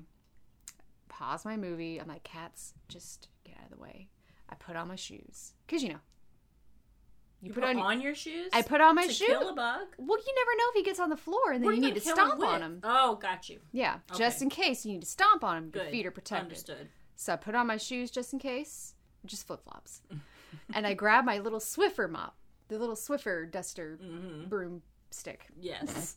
Yes. Not a broom, but the Swiffer with the flathead. Yes. And I'm like holding it the flathead towards him. I'm like angling it at him and I'm like walking slowly towards the wall. I'm like, all right, don't run away. Don't run away. And he lifts his head up. Ugh. I am not even kidding you. And he like does like a little push up move where he's like he pushes it's like he's doing it's like he's doing the cobra yoga move to oh look at me. And he's looking at me. I'm not exaggerating. Oh my god, I'm being so loud right now. I'm not This is good. You're not typically that loud. I Oh my god. He literally lifts his body up and is looking right at me. And I freeze and I'm like, "Oh. Oh. okay. You you know what's going on right now. I'm having a full on I'm not exaggerating. I'm having a conversation with believe a you. roach.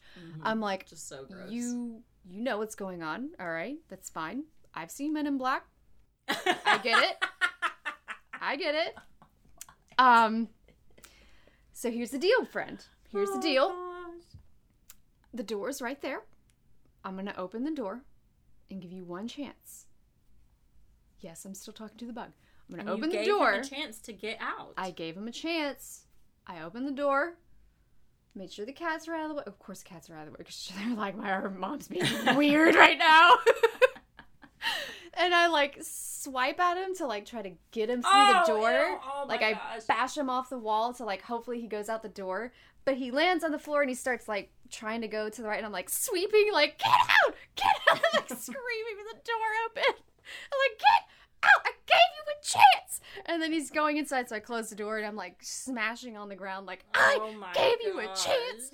And then the head pops off of the mop, so then it's just the stick.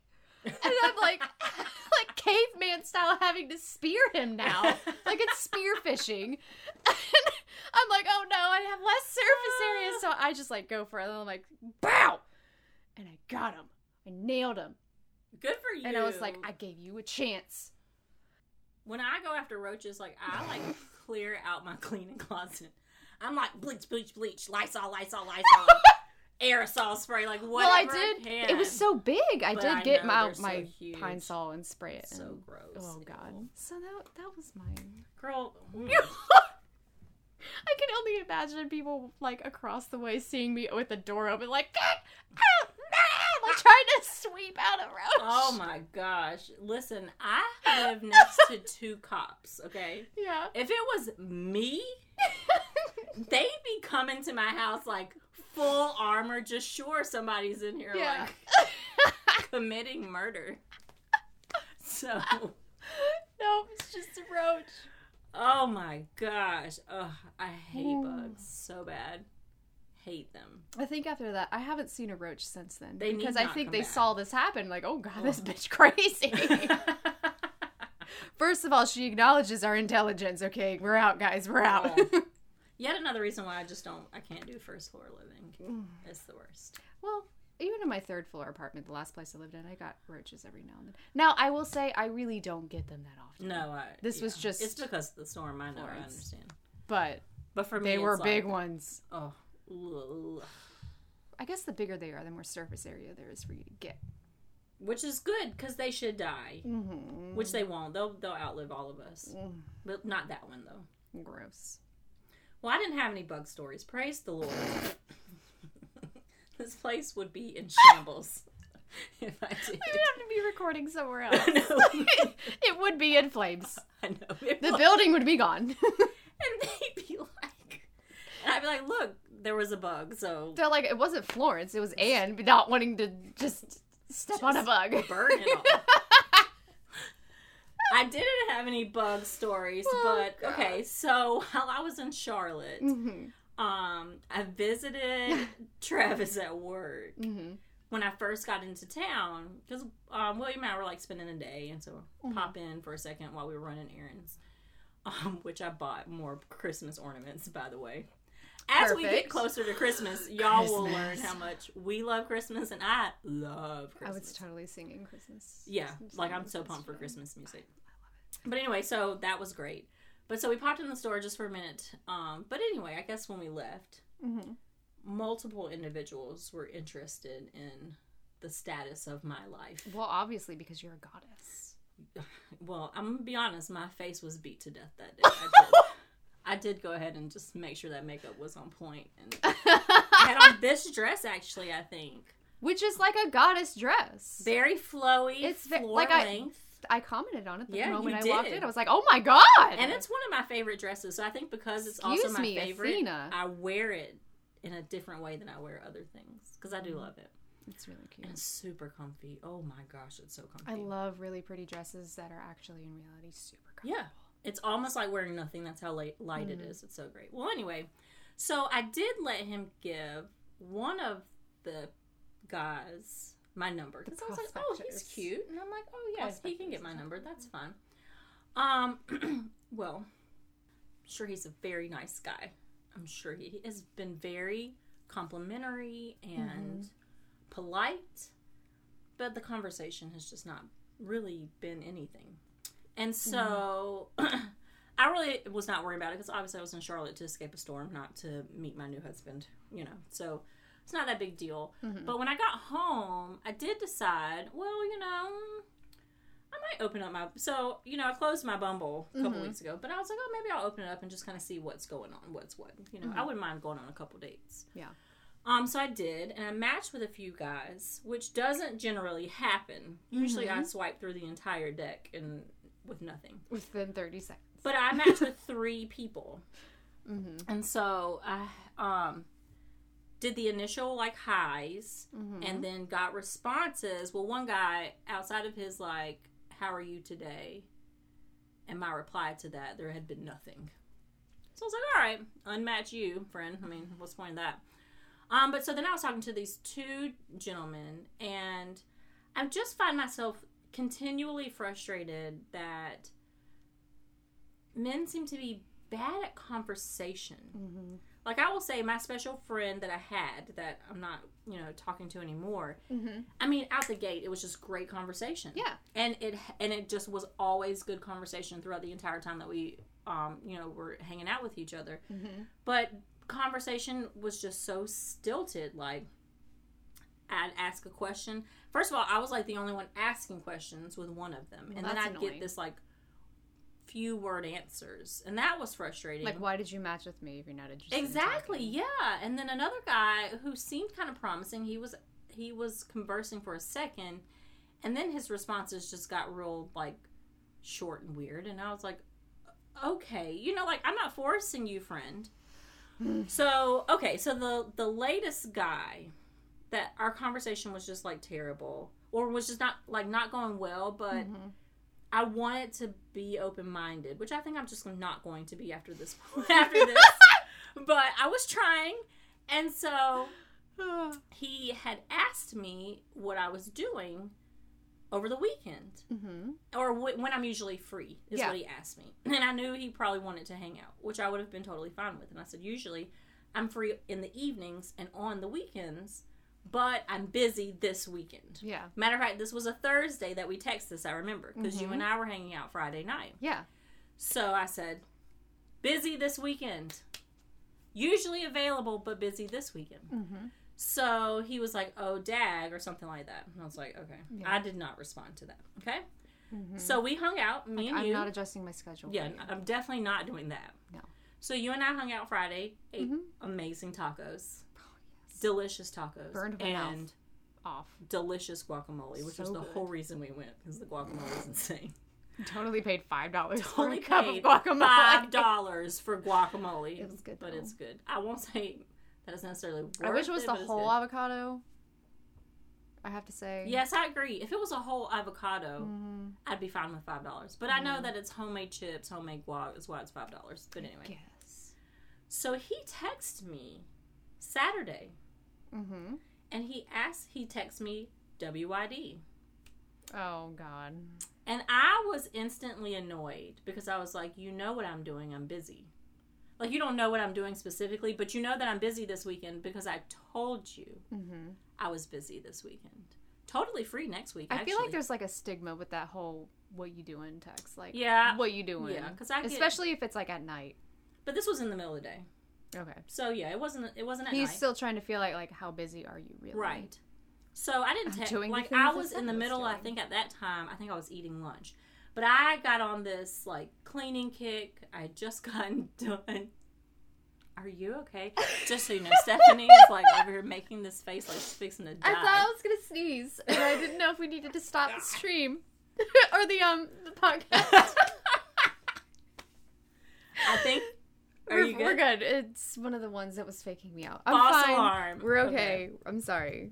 I'm Well, sorry, so I had just gotten done cleaning out this storage closet, which I don't know that we discussed this before, but I so I used to be an English teacher, had several class sets of novels. I Was having a very hard time parting Mm-hmm. with them, even though I don't intend to go back in the classroom. And even if I did, some of these novels are outdated, but I don't care. They're amazing pieces of literature and And I do see your duplicates over Yes, here. I'm literally so looking now. I have a I hard see time. doubles over here. so yesterday I decided I needed to purge Mm-hmm. and I needed to purge these 30 copies of the same multiple novels. Oh my god! Uh, I had 30 copies of these. and I'm looking over here at your bookcase behind you. I'm now seeing like one, two, yes. three, four, five.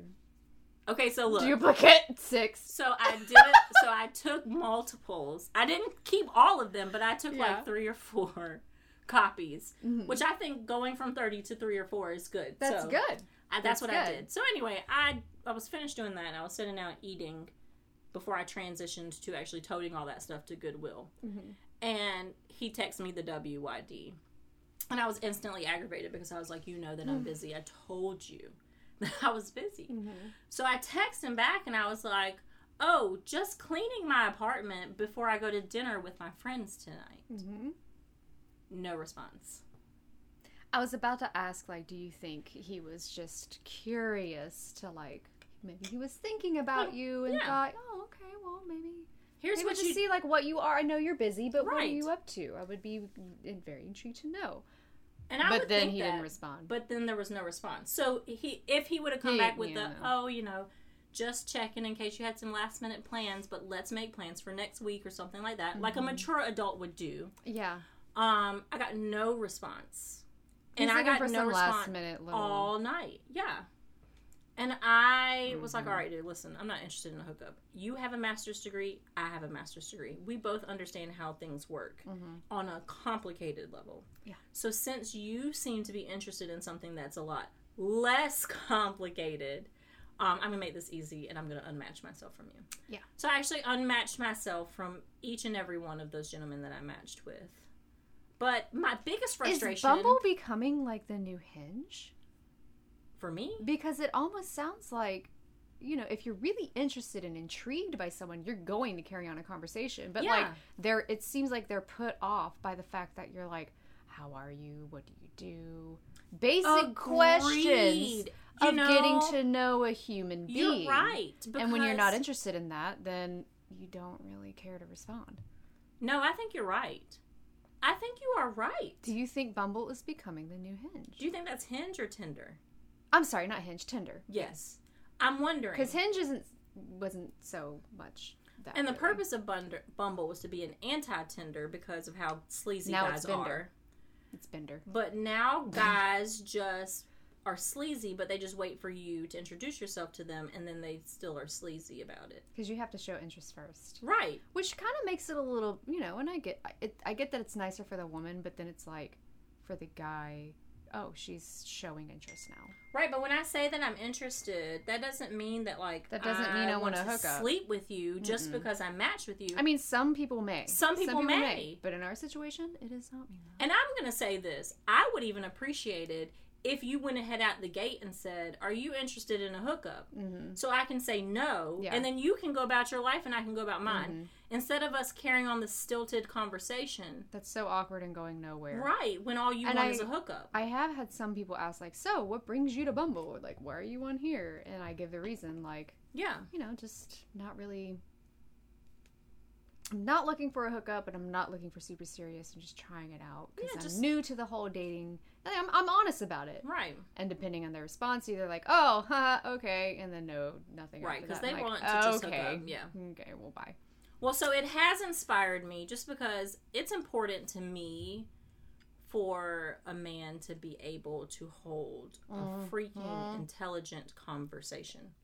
I'm just saying, can we please hold an intelligent conversation? Can we make jokes Yes, please. with one another and like laugh at each other. even if they're jokes? stupid jokes. I love stupid jokes. I love stupid. I love dad jokes. I love laffy taffy jokes. Yes. All those jokes are hilarious Yes. to me. I love them. So I want to do those things. I want to have fun and like jab at each other and stuff. What I Mm-hmm. Be a little weird and goofy. Exactly. Do it. what I don't want is to sit here and get one word responses. How are you today? Good. Clearly be uninterested, but not say you're uninterested, and Mm-hmm. then try to play like we're gonna hook up. We're totally not gonna hook No, up. No, thank you, honey. No, sir. It's Move not gonna happen. Find somebody else that wants the same thing. So that was a disaster for me, just because I was like, "Oh, this is promising," and then, "Oh, never mind. No, Never it's mind. not. You don't know how to talk. Now I don't say know how like to talk." like maybe the guy that in Charlotte was probably really great in person, Yeah, I'm honestly but thinking because some people do not know how to have a conversation in text. But even he texted me the other day. yeah, and just was like, "How are you?" And I was like, "Oh, I'm good. How are you?" And he Mhm. said, "Blessed." And then that was it for the rest of the day. that was it. I was like, "Why did you even text me?" Maybe he's just nervous. This is way too long going on for it to be nervous. I was living with Because you could be like, like okay, well, why is it blessed? What happened that made it blessed? I feel like I've said some. I said something, Mm-hmm. and then there was nothing, and I just don't have time. And he's and he's much older than me, which I, you know, I like a much older man. Does he have like a really demanding job that keeps him busy all the time? Mm, Well, he can't text at work, which is totally fine. Yeah. But you just like you just You literally did you throw your phone and run away? Like what? and like you're not working 24 7 and i even Yeah. made mention and i didn't think that we would talk again because i did make mention like maybe you don't have time to chat with someone because the last time Mm-hmm. we talked on the phone he was like falling asleep and i was like um i think you're sleepy Maybe he fell asleep. i was like maybe um Oh, we should talk he's later a sleepy boy. so i was like you know i think Those are the ones that won't get into trouble. The sleepy ones. that's true but they also won't get into anything else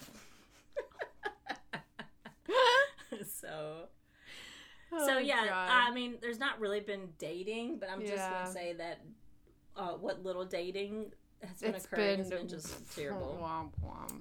But just it's fine. I think it's just like the nature of things. But Mm-hmm. Yeah. we didn't talk last time about how important conversation is as a rule for online dating. Yeah, we went over the do's and don'ts, but I don't think we We didn't really- address that.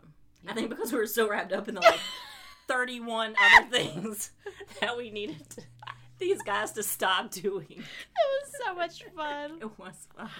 oh God. But so adding Ugh. number 397, please hold productive conversation. Please do be a good conversationalist right. and just look up like tips. You know, I, I honestly, I'm a very awkward person sometimes, and Mm-hmm. I have even looked online of like topics to discuss on Yeah. your first date. Well, I'm gonna even if it's my third date, I'm know, like, just so what you can I what ask them? about." I don't know how to person anymore. well, I'm gonna redo my Bumble profile, and I Mm. think I'm gonna add the disclaimer: Mhm. if you are poor at conversation, please just don't even. Yeah. Or maybe you could reword it to be like, if you're, you know, a great conversationalist and blah blah blah blah. Yeah, but you know, sometimes mm, I'll I'll debate whether or not I'm gonna go positive or negative.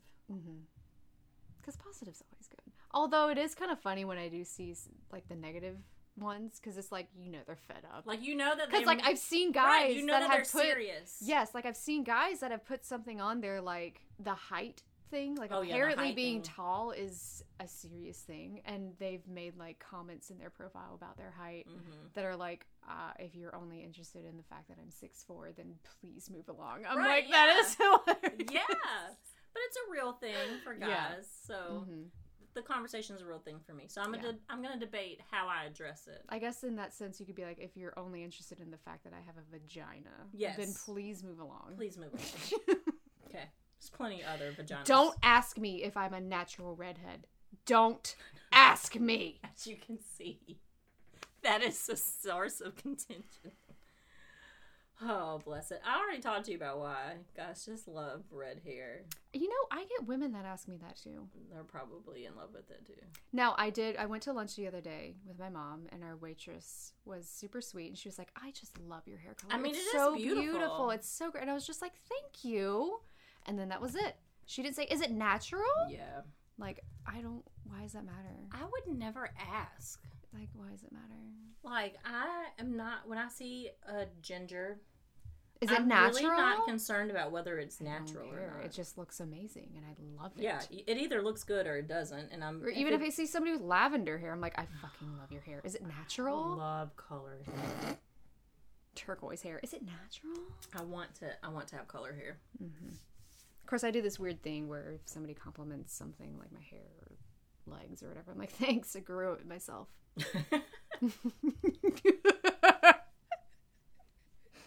thanks, I grow it myself. oh my god, you should just. It's organic, It's organic. gluten free. It's vegan. it's not vegan.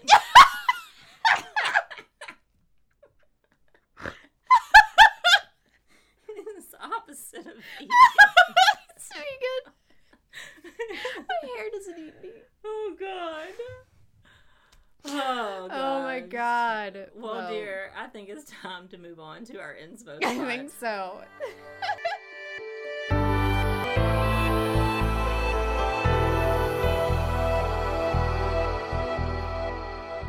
well, for our inspo spot, um, you know, recently I did a little sharing today at Fellowship that was titled Freedom from It All, Freedom for All. Oh, okay.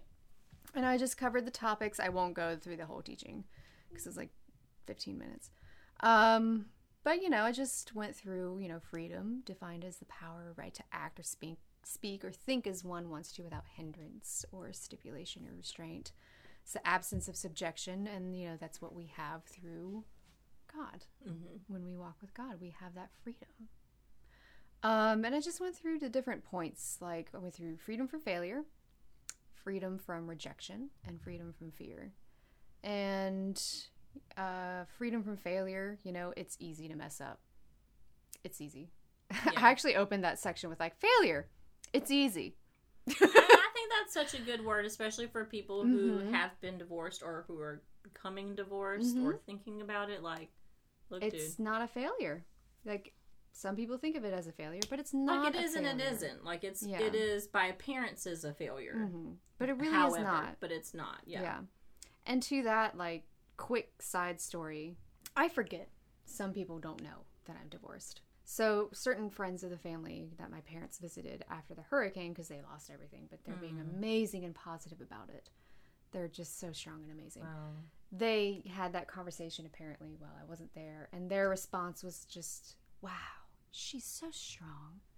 I'm so proud of her. I love positive her." people. Yeah, they weren't just like, oh, that's a shame. Yeah. They were right. like, wow, well, she is just such a great, wonderful person. She's so strong for standing up for herself. And it's so refreshing. And I'm like, it was not a failure then. It's it just, it's more proof that it's not a failure. It's just, I had to be strong and do what I needed to do. And mm-hmm. sometimes you just, you just have to, mm-hmm. you know? And like, life isn't going to stop being hard, but it's a heck of a lot easier when we walk with God. It's a heck of a lot easier. You know, whether or not you believe in Him. It's, Right. It's a totally different conversation. But we, dames, do believe in God. We and we walk with God. We do believe in Him. Um, and we find refuge in Him in difficult times. And Mm-hmm. we can either avoid failure. And if we do make mistakes and screw up, hey, it's life. Dust yourself off and keep but we moving have on. like that lighthouse to look to, and we Mhm. have that like buoy or life reserve or however you want to whatever metaphor you want to use we have that because of our belief that we just turn to that source whenever we are in those types of Mm-hmm. situations or circumstances Yeah, for sure. Absolutely. Uh, another point I hit on was rejection. You know, rejection is everybody has experienced rejection. Yes. Everyone. And it's hard. It's crushing. It's consuming. It's uh, we may not just experience a fear of rejection, but you know, like I said, we've experienced that, especially in the sense of divorce, like that. In a sense, it's rejection, whether or not you're the one initiating it Right. or vice versa. That's Right. that's rejection, and it's hard. And it's so easy to get wrapped up into the what ifs and the whys and the overthinking and overcompensating for things that we're trying so desperately to control for a sense of reality that we thought that we needed. Mm-hmm. When that's not the case. It's just not the case. But you know what? We're strong and we're resilient, and rejection happens. What and it, it could be a divorce situation, it could be a job situation, it could be a new relationship, or you know, we've been Or talking about potential one. dating, Yeah. you know, a lot lately, and I know both you and I have been rejected the hell of a lot of people. and i've been rejected yes, not in a negative way but i have been rejected but i have also And I- rejected Yes, and I will say, Yes. like with my recent special friend, like I still have that creeping sensation of the fear of rejection. Like, oh, it's going great, but also, oh, how long? right yes so, like those thoughts come in, but we just you don't dwell on that. Right, You yeah. don't dwell on. You move on from that, and we don't have to face that. And finally, I went over fear and how crippling and suffocating and mind fogging and paralyzing it is, and it Mm-hmm. ensnares your mind and it traps you in a place. Like fear is fear is fear. yeah It, it's a trap. Yeah It ensnares your mind to the point where you can't move, and even if you can move, you're afraid to move. Mm-hmm. But we break through the chains of fear, and we're free from that. I mean. 2 Timothy 1 7 says, For God hath not given us, given us the spirit of fear, but of a power and of love and of a sound mind. that's right So we don't need to be fearful. And there's so many times in the Bible that God says, Fear not, be not afraid. I don't know how many times, but it's a lot. So I'm pretty sure that we can put some uh, confidence in that promise. feel free to email us with the exact Yes. number yes, if you know the it. exact number and all the Yeah. various ways. right Um, so that was just a little bit from the, the teaching that I had today, and it was it was really successful. It was one of the teachings that I put together that took an hour and a half or so of just like typing because I thought I was going to go one direction and it turned out a way. completely different direction, Yeah. and I'm really happy with it. hmm And it was um, it was good. And I ended it with uh, "Here's to our freedom. Here's to freedom, yours and mine." amen look at that i love it That was a quote pulled from Fervent. I can't take full. no that's great and i think that's that. such a good word to offer Mm-hmm. anyone that's kind of in i feel like that limbo place really because okay so Mm-hmm. that second timothy verse is actually one of my life verses Mm-hmm. i recite that verse to myself anytime i'm feeling fearful when i'm especially when i'm in fearful situations Yeah. I found myself leaning on that verse a lot after I moved out and Yeah. I'm here alone and I was feeling fear not of being alone but fear of, of what could happen, what you know, things that could occur and Mm-hmm. and really kind of letting the enemy kind of influence my mind because what I know as a believer is that that's a principality, that's a spirit Mm-hmm. because if I'm created in the image of the Lord, the Lord does not possess fear. But as a fleshly human being, I can be influenced by the spirit of fear, and that's all fear is, you know. And so, just like fear is a spirit, power is a spirit, love, you know, all those things, and we can fight against it with the Holy Spirit. But you have to remind yourself of those You do. things because it's easy to get trapped. Even as a believer, it's easy to get trapped in fear and have. Listen, Mm-hmm. I'm not gonna sit here and say that I'm like some superseded, non-afraid. I got Xanax in my medicine cabinet Girl. right now. Okay, Girl. because sometimes it's too much. And now, I also, also, there are plenty of believers who believe that you don't need medications, but I disagree. There are people who need medications. You know, now I won't say that I. Can I Like- say real quick? Oh God. In the middle of my teaching, when I mentioned that uh, reject, or was it fear? I think it was fear where I said it was mind fogging. And I was like, you know, your mind just gets really foggy and you can't focus. I was like, I take a pill for that. That's right. but I take a pill for it. I take a pill for It's that. all It's fine. But I am not of the camp that mental health is a figment of the imagination and Absolutely people don't not. need their medications. People need their medications, and anxiety is a mm-hmm. physiological thing just as much as it's a psychological thing. Mm-hmm. Um, so I have it, but I also have the power of prayer, and I believe in prayer. So that is mm-hmm. is fantastic, and I hope that people will lean on that. They like they Yeah. seemed really appreciative of it. I had Yeah. a couple people come up to me afterward and like, "That's really great." That was and so well timed too. Yeah, everything that we're absolutely. Yeah, that's And it was like a, a duo teaching too. Someone taught with me. Oh, and okay, then I that's taught cool. after her. So, and someone, a, a friend of mine actually, he came up to me and he was like, "Hey, that was." He high fived me and said that was really great. He's like, "I mean, I love all of your teachings, but I think that one's probably my favorite." Oh, so that's good. it might be one of the ones that I like kind of bookmark and Mm-hmm. kind of like expound because I feel like sometime down the road when it inspires me, maybe I'll make like a collective of teachings I've done and studies Oh, I think that would be just good. do something with them. I'm not sure what. I might have ideas as a writer, you know. Hmm. Just saying. And it's funny that as an introvert, I hate talking in front of people, but every time I teach, I'm like, oh, it's not that great. But then everyone's like, that's great.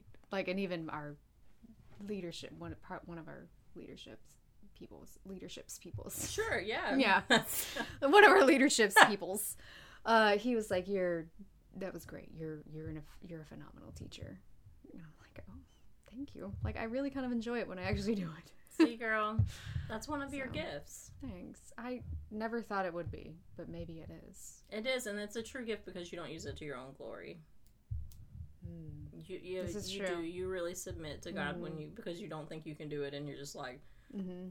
"All right, God, here we go." all right hope it's good. That's good. people like it That's good. Yeah. All right. But what about you my inspo spot actually comes from church today too. nice So I tried out a new church today. Um, mostly because I'm interested in making this my Wednesday night church. Because the church I attend doesn't have Wednesday night Bible study because they do small groups during the week. Um, and I'm interested in just like a steady Wednesday night Bible study at one place. Um, and so I've been curious about this church, and I was like, oh, well, you know, since I'm teaching, so I teach online in the mornings. I teach Chinese kids English, which is actually super fun. Um, and since I was teaching this morning, and I was going to be teaching all the way till ten o'clock, I'm an early service woman. I like to get in at nine, get out at ten fifteen, and enjoy my Sunday. Okay. there you go But if I'm teaching through early service, then I'll go to a later service. And this service starts at 10:30, which is half an hour earlier than my church is 11 o'clock. Anyway, so I just decided to go because I wanted to try it out to see what I thought about coming for Wednesday nights. Um, and so today's lesson sat with me because we read this passage from Acts. So it's Acts 3 1 through 9. I'm not going to read I the passage. Acts. Acts is a great book. Yeah. It's a great book. But I've read this passage. You know, Mm-hmm. when you read the Bible regularly, you've read the Bible regularly, right? Mm-hmm. But it's so great when you get a good teaching Mm-hmm. that just opens your eyes to something. And that's the power of the word and why it's so alive because here I am in this place and I've read this this a million times. Mm-hmm. And it's probably spoken to me differently every time and now it's speaking to me in a whole new way Mm-hmm. through you know the gift that this pastor has to teach it and then just through the power of the word itself. Um but anyway it is the story of the lame beggar that gets brought to the temple gates every day, but he can only sit at the temple gates. He's been lame since birth. Let me tell you how my mind was just blown and inspired at the same time. So the pastor talks about do you realize that you probably have things that cripple you, that have crippled you since birth? And you have just learned to live with them, but it is not the destiny that God actually has for you. But it's your normal. It's normal for you because it's been what it's been for you this whole time. But that's not where God has you, or that's not where God intends to take you, right? Wow. Yeah. And I was like, Because sometimes our crippling things are not something as obvious as exactly. being lame. And so he was like, he was ta- so he used money as like an example for something, but he was saying how money's the fruit, it's not the root of whatever your mm-hmm. problem is.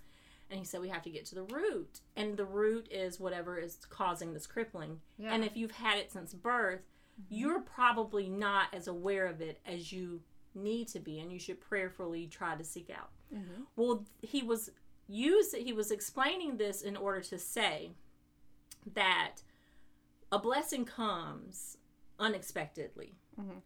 And like how Joseph in the Old Testament was in prison one day, and then he was second in command in the palace the next day. Mm-hmm. Literally within a 24 hour time span, he went from prison to palace. Mm-hmm.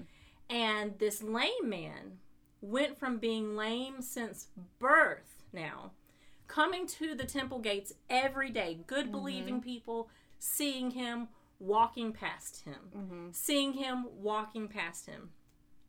And then John and Peter show up. And he's begging, so he's there to, you know, and he's begging mm-hmm. because that's just your life when you can't do anything else because you can't work. So you beg. Yeah. That's how you make a make a way. But their arrival that day, not the day before, mm-hmm. but that day, brought this man a life changing blessing. Now he's never the same. And so he essentially was saying, you know, you never know when your blessing is coming, um, but you should maintain or keep yourself in position. And so that was inspiring for me because, like, I know he was putting himself in that position. Right. He daily. was always positioned for a blessing. He just hadn't received it yet. And didn't even know really that he was all that he was positioned for this blessing this whole time. He figured whatever anybody gave him because he was begging for it mm-hmm. was a blessing. But that wasn't the real blessing that God had Yeah. in store for him.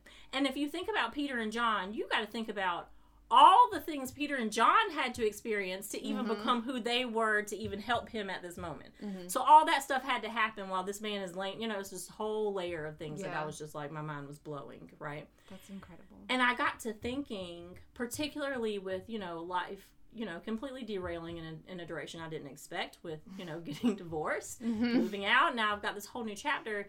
And I remember one thing that I told myself after I'd, I'd stayed out of church for a while just because, you know, people and and I'm a social person. I like people, but I just could not mm-hmm. people for a long time. But it got to a point where I was just like, okay, you know what? If nothing else, I'm gonna go to church every Sunday. If I can't do anything else, if I can't, you know, socialize with people at work, can't even think and function. If the only thing I can do is come home, get on my couch, get under my blankets, watch TV, eat food, wake up, do the same thing the next day, I will at least go to church every Sunday.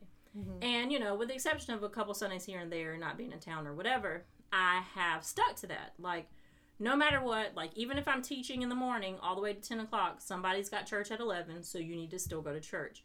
So I always will go. And, but mm-hmm. there were plenty of times on my drive as I'm thinking, or even in church as I'm kind of reflecting, I'm just like, God, I don't know what I'm doing. Like, I don't know what I'm doing. Mm-hmm. And obviously, I don't know what you're doing with me, mm-hmm. for me, in me, whatever. Mm-hmm. But I just feel like I'm doing nothing. Like, I really honestly feel like I'm just treading water with you. And I feel bad about that because I feel like at one point in time in my life, I was like a rocket ship for you. And I was going all over the place and I was inspiring people and I was teaching your word and I was doing all this stuff. Mm-hmm. And now I'm just like sitting in the water like a jellyfish. That's really probably the best description of how That's I a feel. great description. Yeah. And I'm just like, and I feel bad and I'm sorry. And I don't know how to be better. And I want to be better. Yeah. But then honestly, some days I don't want to be better because I don't want the responsibility of being better. You know, like I have this whole Yeah. conversation with God about it.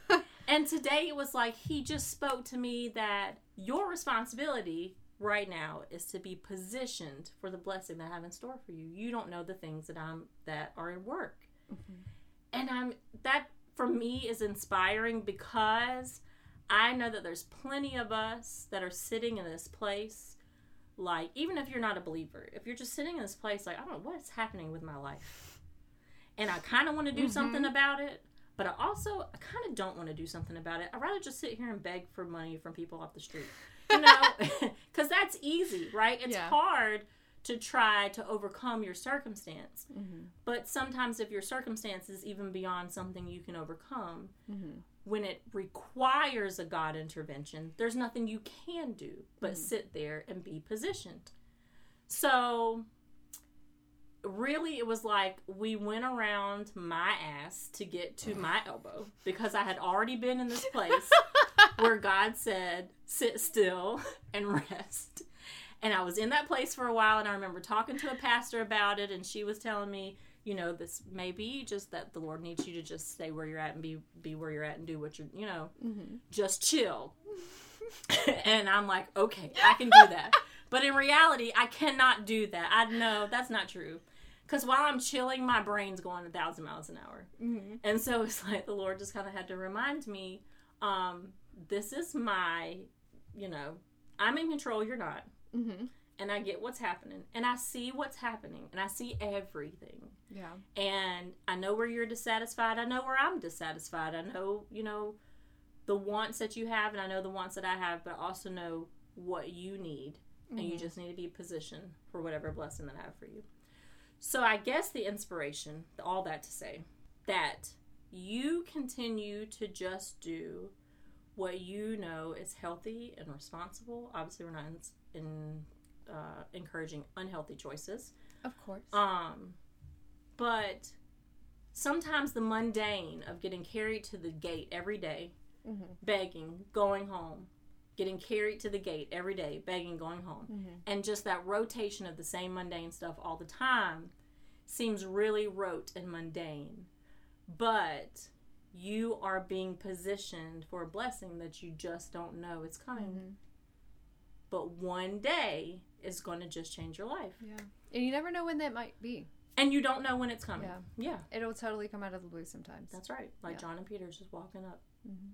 And being like, I ain't got money, but like, here's something "Hey, I do sup?" have. Healing. Get up and walk. You know? So anyway, that's my inspo spot for That's today. great. Yeah, that was oh, that was just fantastic.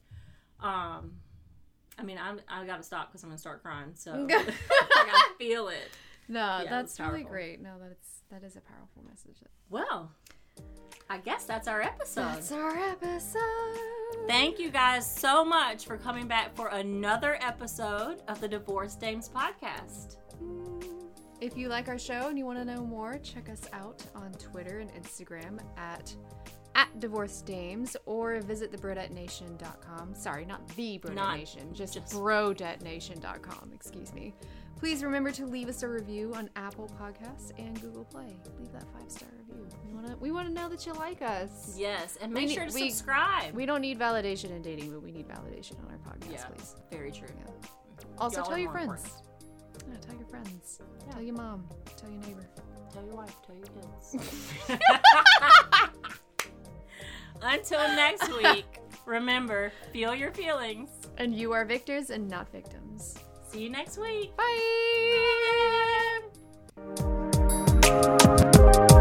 Bye.